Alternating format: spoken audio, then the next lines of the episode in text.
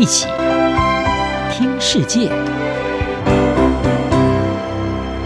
欢迎来到一起听世界，请听一下中央广播电台的国际专题报道。今天的国际专题要为您报道的是：印度登陆月球南极，创全球第一，开启探月新阶段。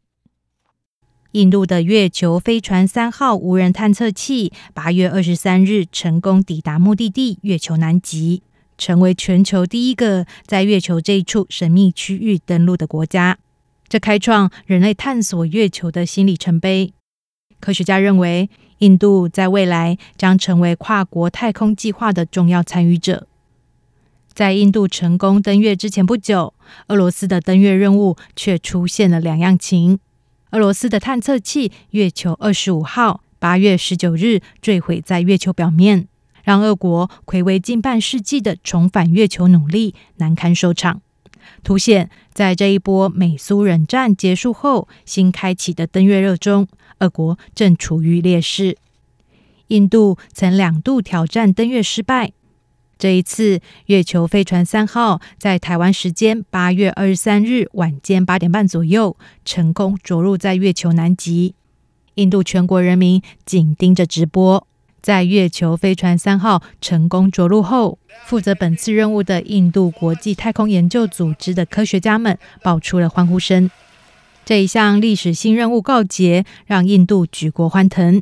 印度也成为第四个成功登月的国家。在这之前，只有前苏联、美国和中国登上月球。人在南非参加金砖峰会的印度总理莫迪，也在线上和民众一起见证这个历史性时刻。他在任务成功后表示，印度实现月球南极着陆的创举，成功属于全人类。This success belongs to 这项成功属于全人类。而它将有助于其他国家的月球任务。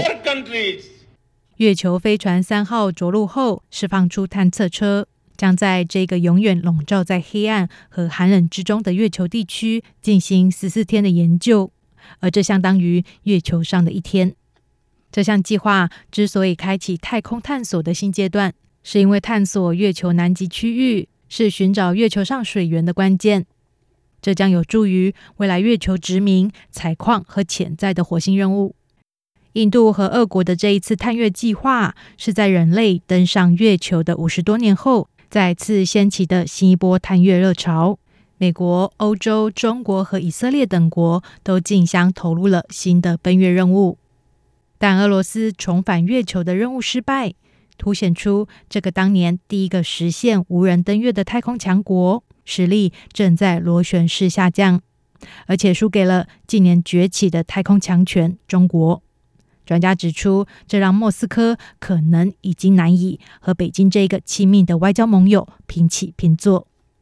俄罗斯太空总署需要在月球着陆的经验，但是还没有再次达成这项任务。他将无法和中国平等对话，因为中国已经三次成功登月，而俄罗斯一次都没有。俄罗斯太空总署将会明显的落后中国的探月计划。印度这一次登陆月球南极的历史性成就，为探索月球开启新阶段。接下来，美国的目标是要在二零二五年送人类重返月球，而在这一波的月球探索热中。全球的太空强权们将会如何继续竞争和合作，是值得持续关注的焦点。央广编译张雅涵报道。